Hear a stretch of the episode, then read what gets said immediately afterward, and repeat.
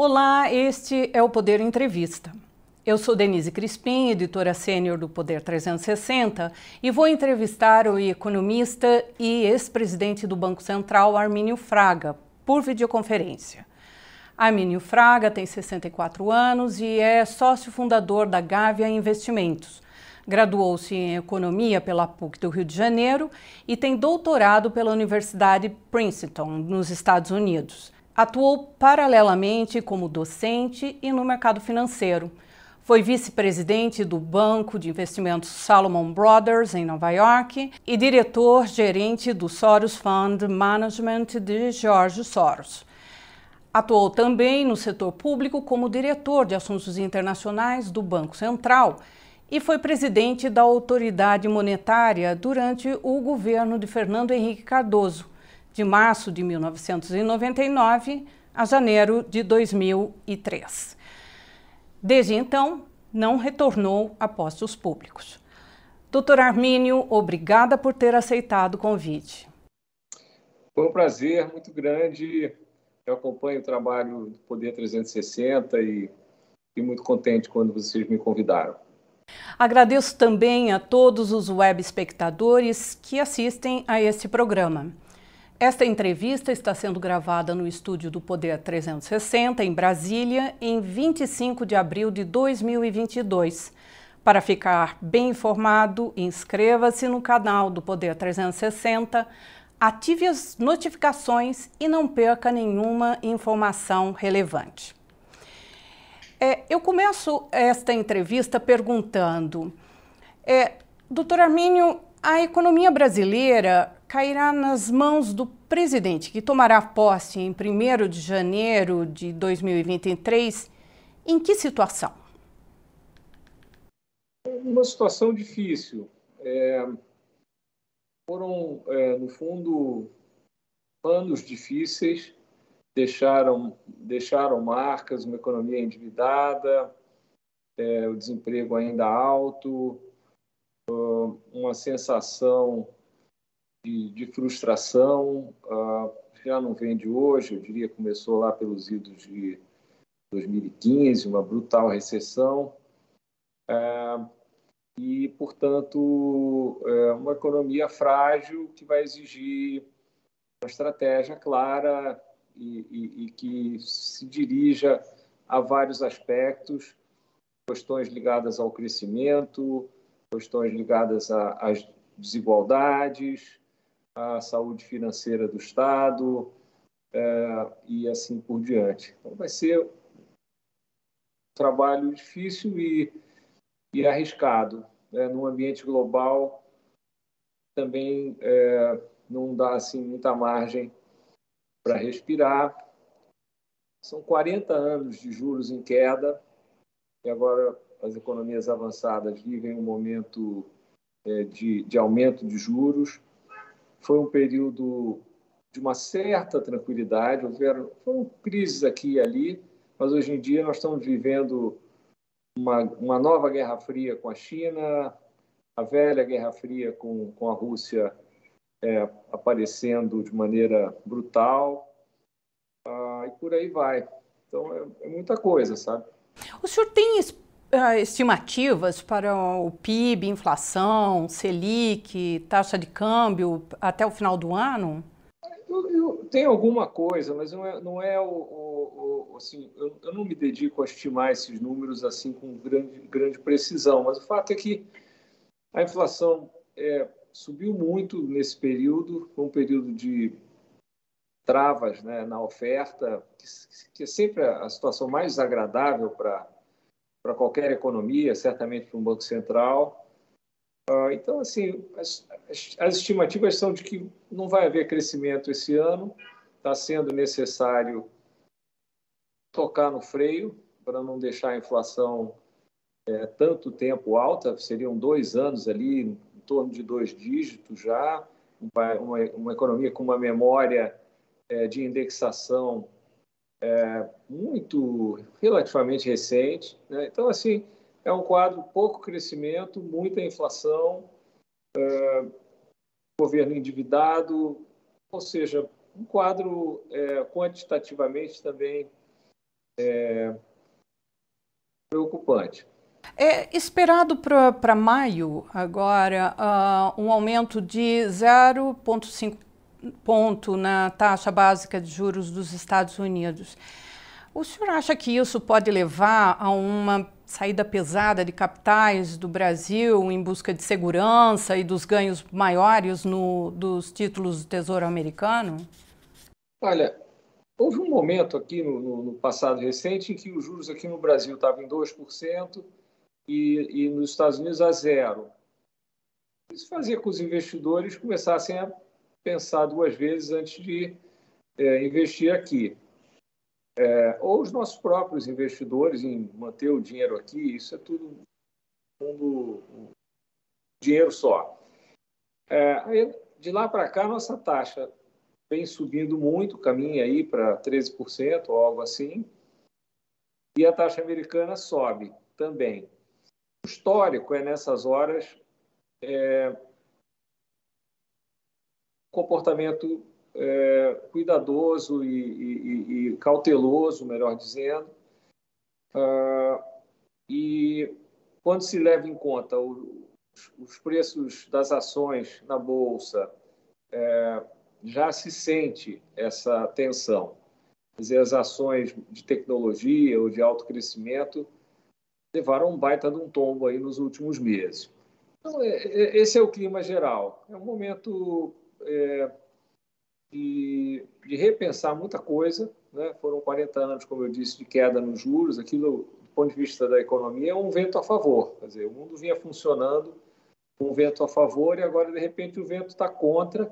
O governo americano errou a mão na política fiscal, é, é, começando já com no governo Trump. É, pisou no acelerador com uma economia que já estava quente, continuou pisando, o Fed é, se atrasou e então há, um, há no ar é, é, o medo de que o Fed, apesar de assim, até agora não ter dado grandes sinais assim de pânico, mas que o Fed tenha que subir mais ainda do que se imagina. Isso cria essa, esse ambiente propício a, a, a problemas. Vai. Agora, no fundo, para nós, também sendo muito prático, como sempre, as coisas, os, os fatores mais importantes estão aqui, dentro de casa. Tá? Isso não dá, não, não dá para, entre aspas, botar a culpa no cenário global. Se nós estivéssemos conversando aqui há 5, 10, 15, 20 anos, sempre ia ter alguma coisa. E sempre o mais importante é aqui dentro. Sempre. Uhum. Agora, é, nesse sentido, no que, que, o senhor acha que falhou a condução da, da política macroeconômica nesses três anos e meio de, de mandato do presidente Bolsonaro? O, o, o senhor acha, e aí um emendo, o senhor acha que esses atritos entre o Planalto e o Supremo, é, essas, digamos, ameaças às instituições, esses ruídos pesaram tá. também? Vamos separar. De um lado, as ferramentas é, macroeconômicas tradicionais. Desculpa, tem um barulho de sirene. Estou gravando isso aqui de Nova York. Isso é um barulho, um barulho típico aqui da, da cidade. Mas vamos tocando.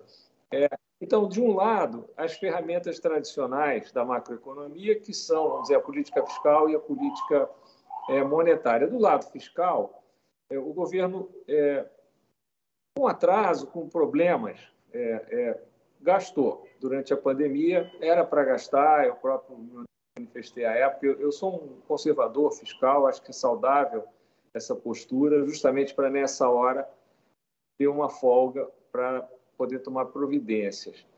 É, de lá para cá, é, a, a, a situação emergencial acionou uma série de gatilhos então, assim, do ponto de vista dos números na área fiscal, houve uma melhora. A questão é se, se essa melhora é permanente e se ela é o suficiente. Eu diria que ela não é permanente, porque nós estamos com congelamento de salários, é, é, é um quadro é, de, de praticamente zero investimento no setor público. Isso vai ter que ser administrado e não é fácil. Você vê já hoje, ano de eleição, tem muita pressão para soltar salários para tudo que é lado, já tem algumas greves e por aí vai. Então, isso é assim do lado macro. Do, do lado monetário, o Banco Central é, ousou durante a crise, como era recomendável, e agora está é, tá tomando as providências típicas de um banco central. É, e é, isso é um dos fatores que vai dizer, postergar uma recuperação. Agora, aí a segunda parte da sua pergunta, a meu ver, é, tem mais peso, porque assim é, e essa essa parte diz respeito a, a, ao, ao, clima geral aqui no Brasil, a sensação maior de que nós estamos vivendo um momento muito tenso de, de briga entre os poderes, um momento de uma certa, eu diria, falta de paz para trabalhar. Sabe assim, essa coisa, você disse, não, puxa vida, o Brasil tem um, um, Estado que funciona bem, que sabe lidar com essas questões, tem uma estrutura política é, que, é, enfim, como todo lugar do mundo, tem seus altos e baixos, mas que, na média, vai acertando, vai resolvendo os nossos problemas, etc. Mas o fato é que nós estamos aí há 30, 40 anos, crescendo pouco.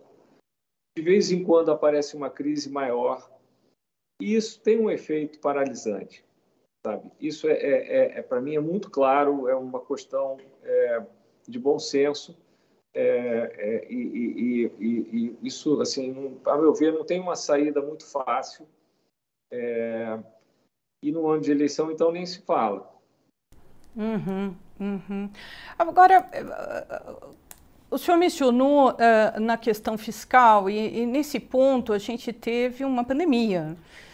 E uh, houve um auxílio emergencial que o, o senhor considera positivo? O senhor vê outros pontos positivos na gestão é, econômica? O auxílio é, foi uma decisão é, adequada. Ele, ele aconteceu foi um processo, vamos dizer, de alguma hesitação.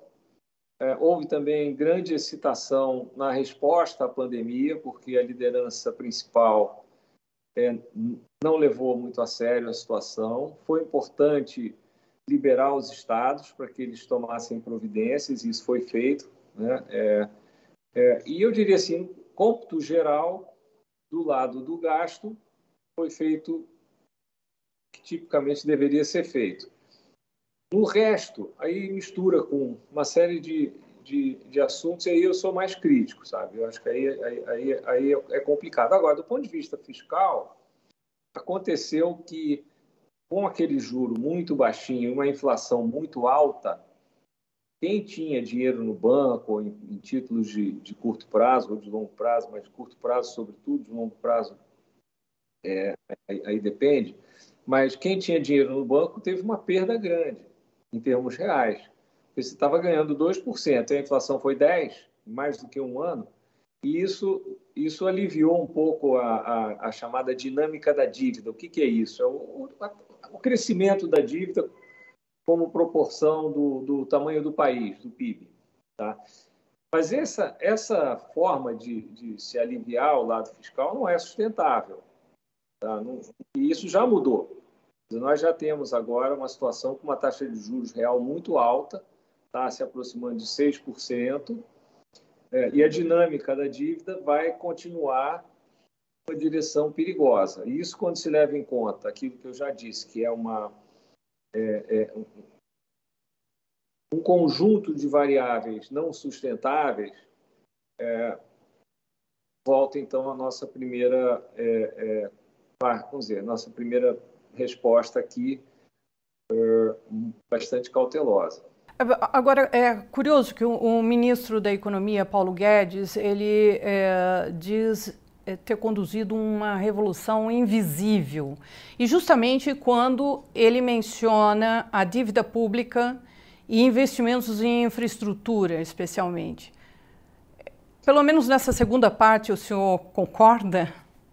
Olha, assim, na dívida pública, eu, eu, eu discordo. Eu acho que o que aconteceu é, foi um fenômeno de curto prazo e, infelizmente, já passou. Daqui para frente, a, a, dinâmica não está bem.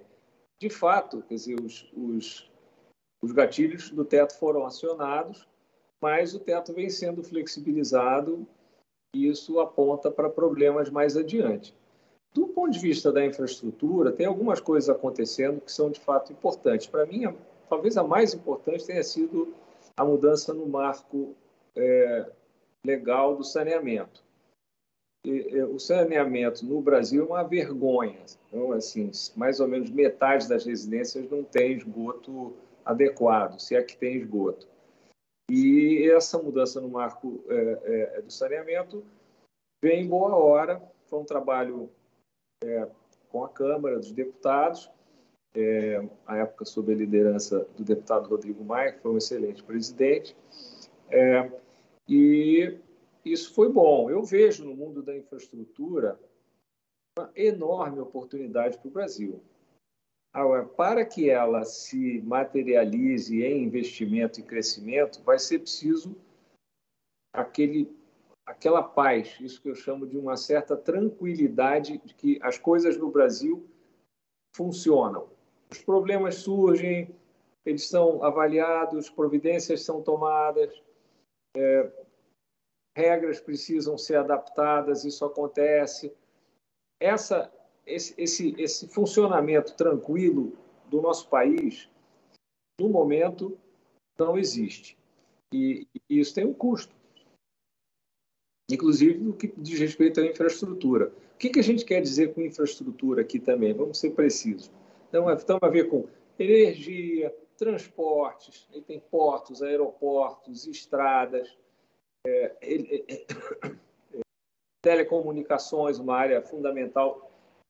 Tudo nessa área carece de investimento, tudo. Então, isso, assim, isso é um problema, mas o outro lado dessa medalha é uma oportunidade. Mas para que essa oportunidade seja dizer, aproveitada, é, é preciso um ambiente, é, é, de novo, mais previsível, mais tranquilo, mais normal. Independentemente de quem será eleito presidente neste ano e da linha econômica que vai adotar, o que, que o senhor acha que tem que ser feito sim ou sim? Independente de quem, de quem ganhar, eu acho que nós temos hoje tarefas importantes em várias áreas. A primeira delas é ter, é, é, é, primeiro, acabar de, de uma vez por todas com qualquer dúvida quanto ao nosso funcionamento da nossa democracia, quanto a uma certa harmonia entre os poderes. Eu digo certa porque é normal que os poderes é, é, discutam, negociem dentro de, um, de certos limites. Nós estamos além desses limites hoje.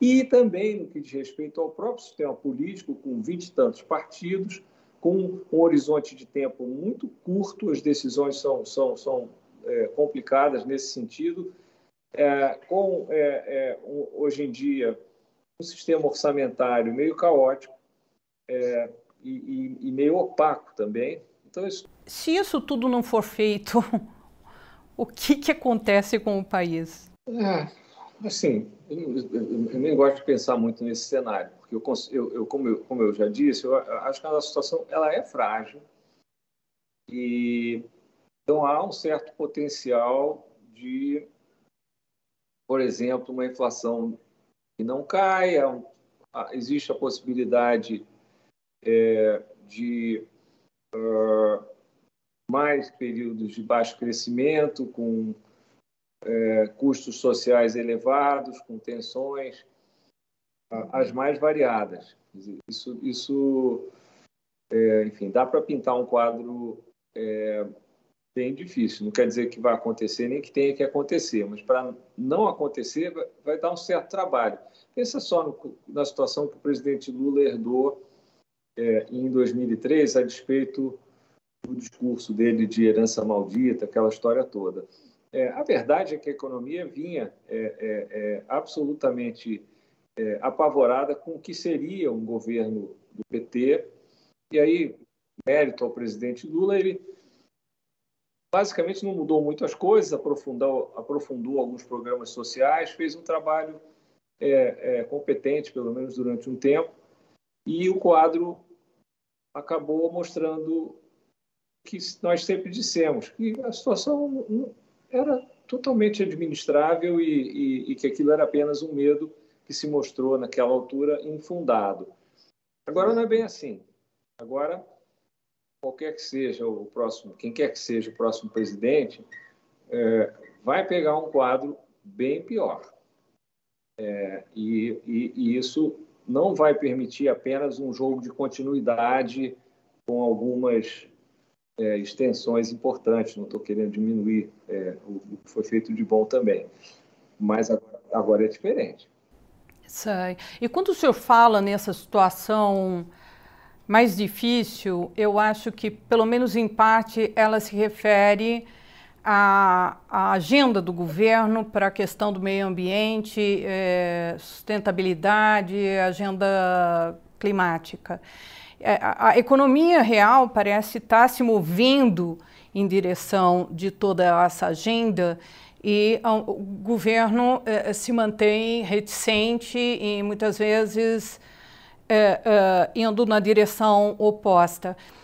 O senhor acha que ainda há tempo para o Brasil reverter essa imagem de o, o, vilão do, do meio ambiente, do desmatamento? E inclusive tirar proveito dessa, dessa agenda climática, com o mercado de carbono e outras iniciativas, captação de investimentos. Como que o senhor vê esse quadro ambiental? Tá.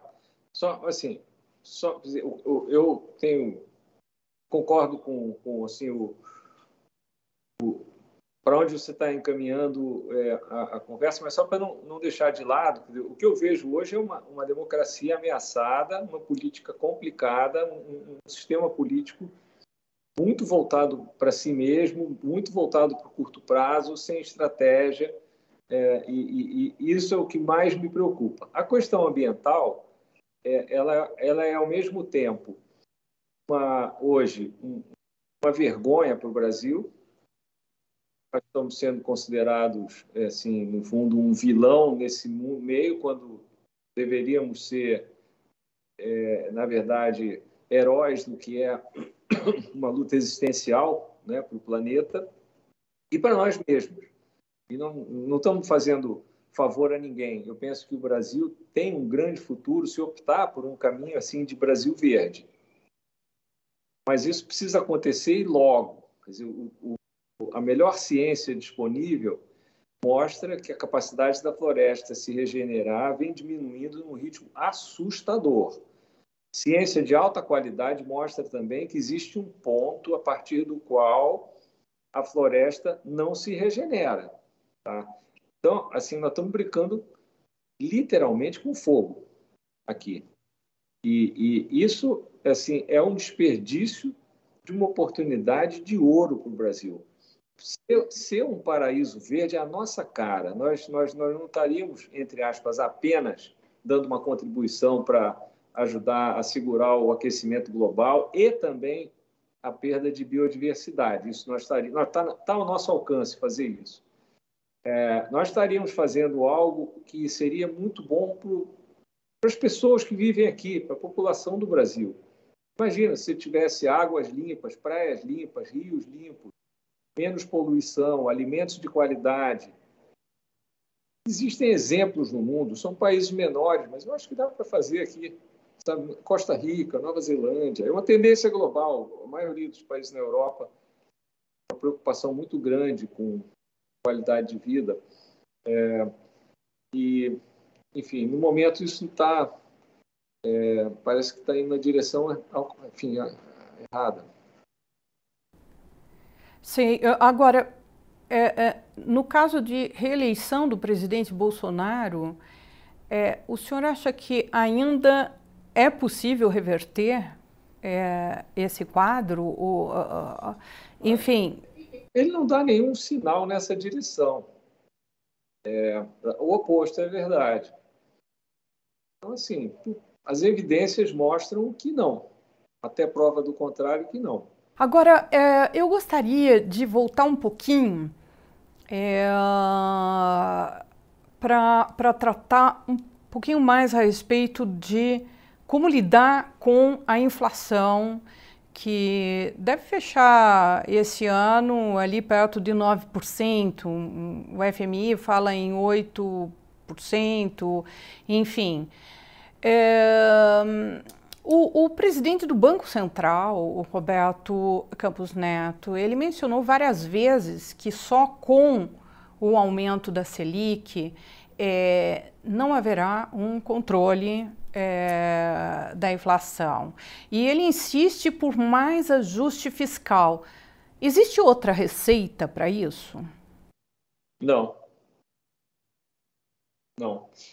Ah, mas, assim, existem é, é, políticas qualitativas, como nós temos conversado aqui hoje, que facilitariam bastante é, é, é essa tarefa.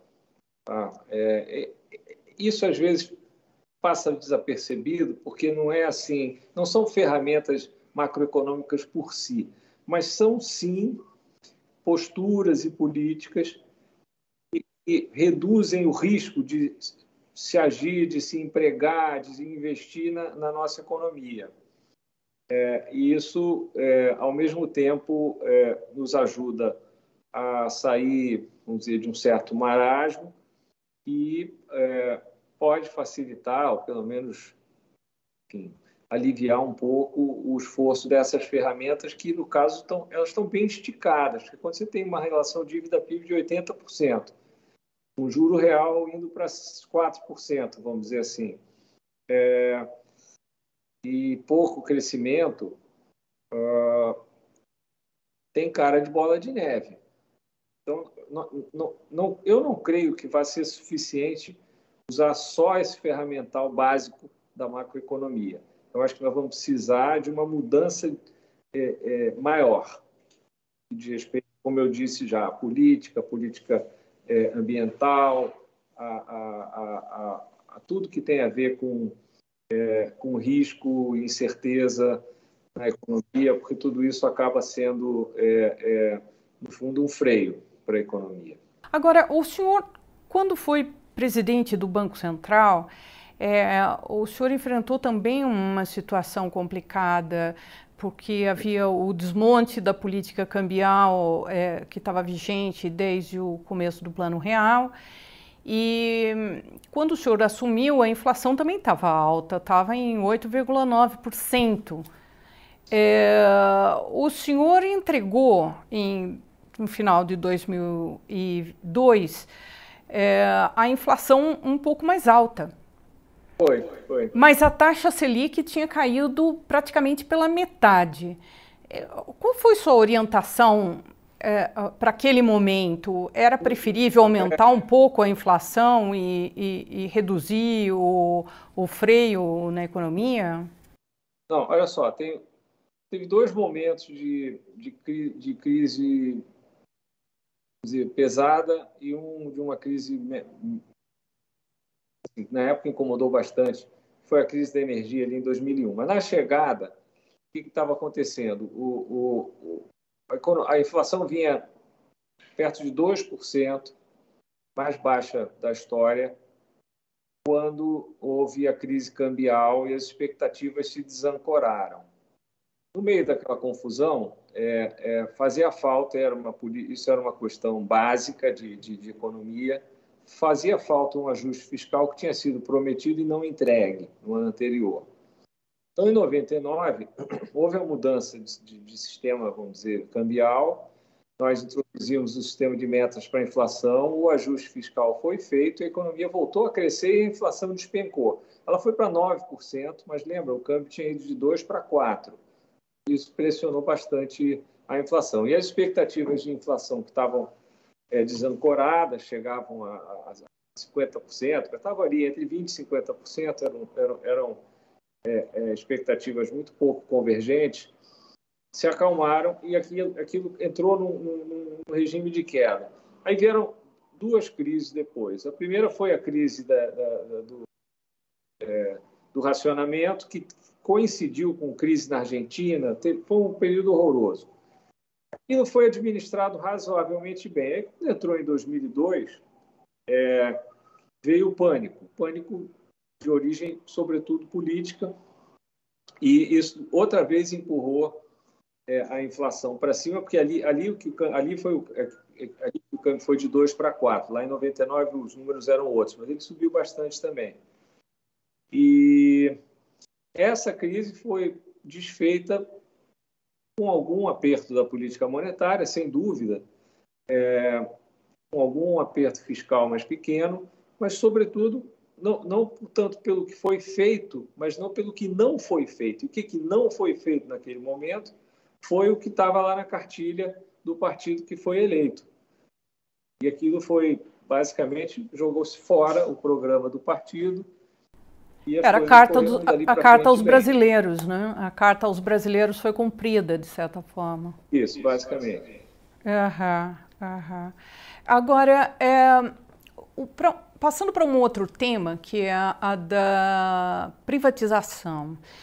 O, o, senhor defendeu no passado a privatização da Petrobras. O senhor ainda é a favor? Olha, eu, eu, eu, eu vejo o caso da Petrobras como, uma tragédia. Né? O que foi feito com a empresa. A empresa é extremamente competente, tem técnicos de primeira é, e, e, passou por, por reformas importantes ao longo dos anos de governança e e a empresa vinha bem. E aí aconteceu aquela, aquela triste história é, do, do, do, petrolão uh, e ficou claro que é, algo tinha que acontecer. Eu, não, eu, eu defendo uma reforma radical na, na, na, na, governança da empresa. Muita coisa aconteceu desde então.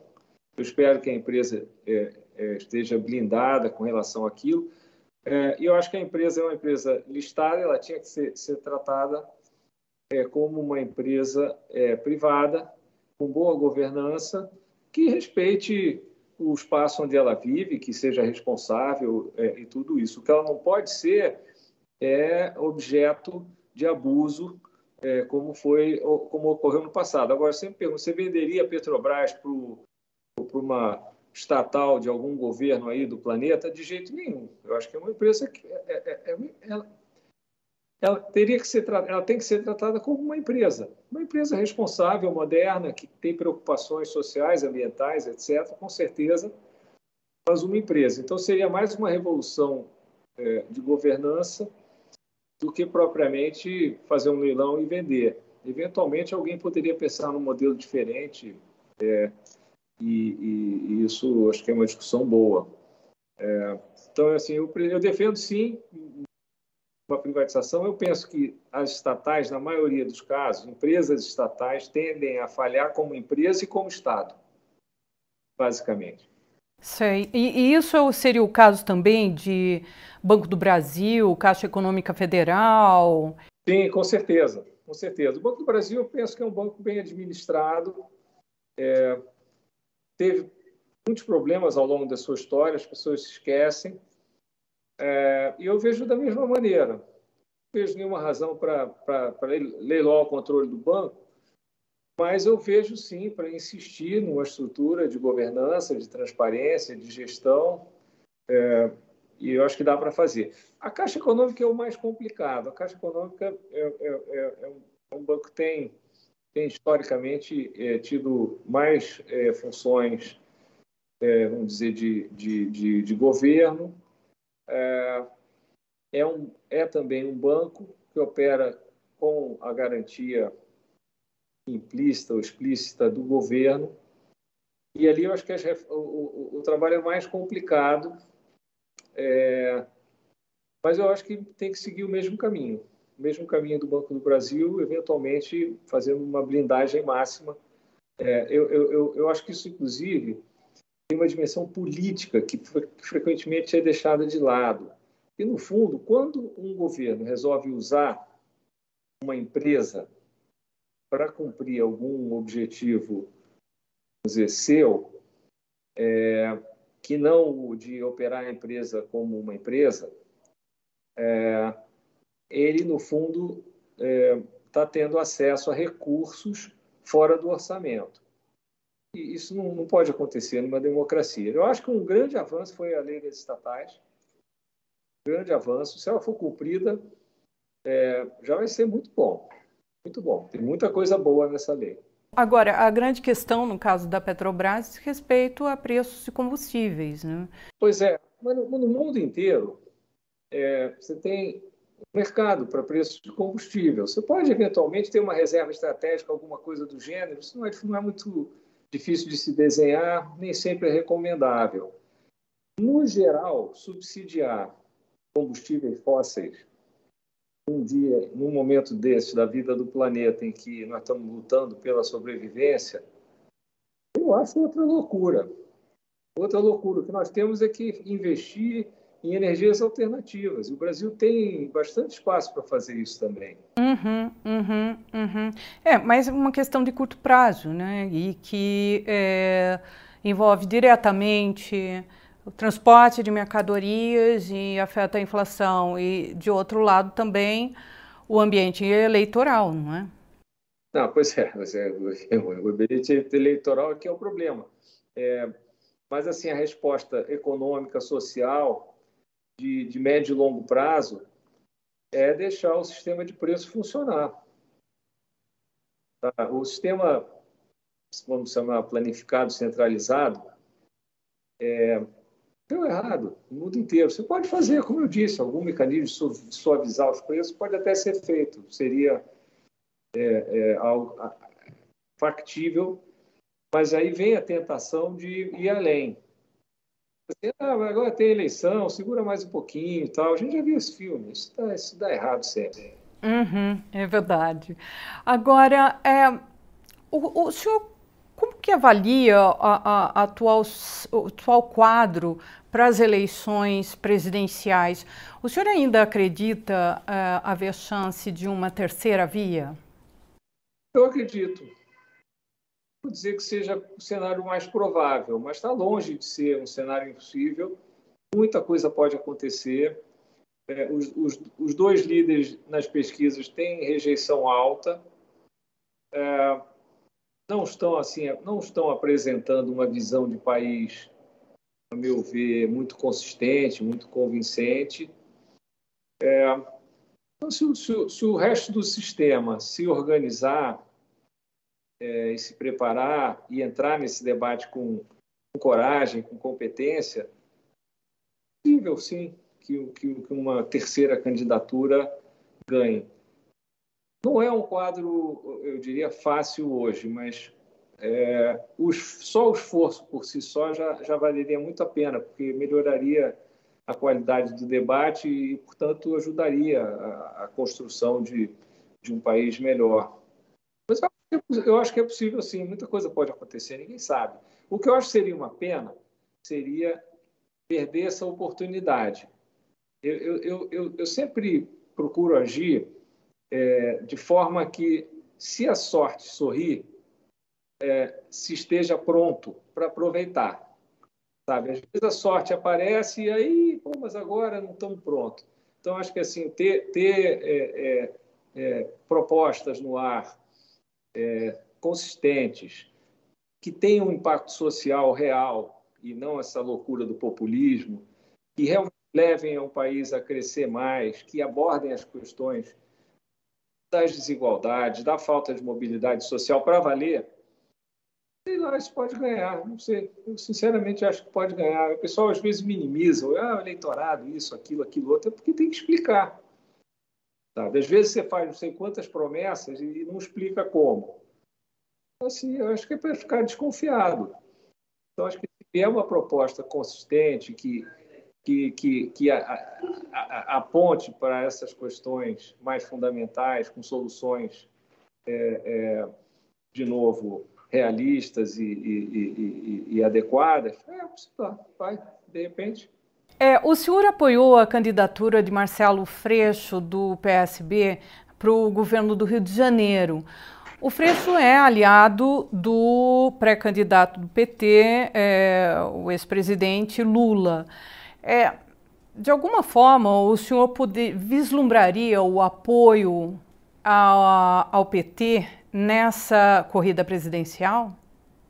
Olha só, o apoio do presidente Lula ao Marcelo Freixo é, era natural. Eu, ficaria muito surpreso se ele tivesse apoiado o atual governador. com as ligações que ele tem com o atual presidente. Então, eu acho que era a alternativa que ele tinha. O Freixo tem, tem raízes de esquerda é, que é, é, vem evoluindo. Eu tive a chance de conversar com ele, eu e muitas pessoas que eu conheço no Rio, gente que pensa o Rio, pensa os problemas do Rio, questões como segurança, é, por exemplo, é, que estão no topo da lista, mas outras questões. É, e eu achei que era um, um, uma alternativa é, é, importante. Ele saiu do pessoal, o pessoal, na minha leitura, tá? Nenhuma ofensa ao pessoal nem nada, mas assim, o pessoal nunca foi um partido que, que, que, que achou, que achava que ia, ia chegar no poder. Não é possível.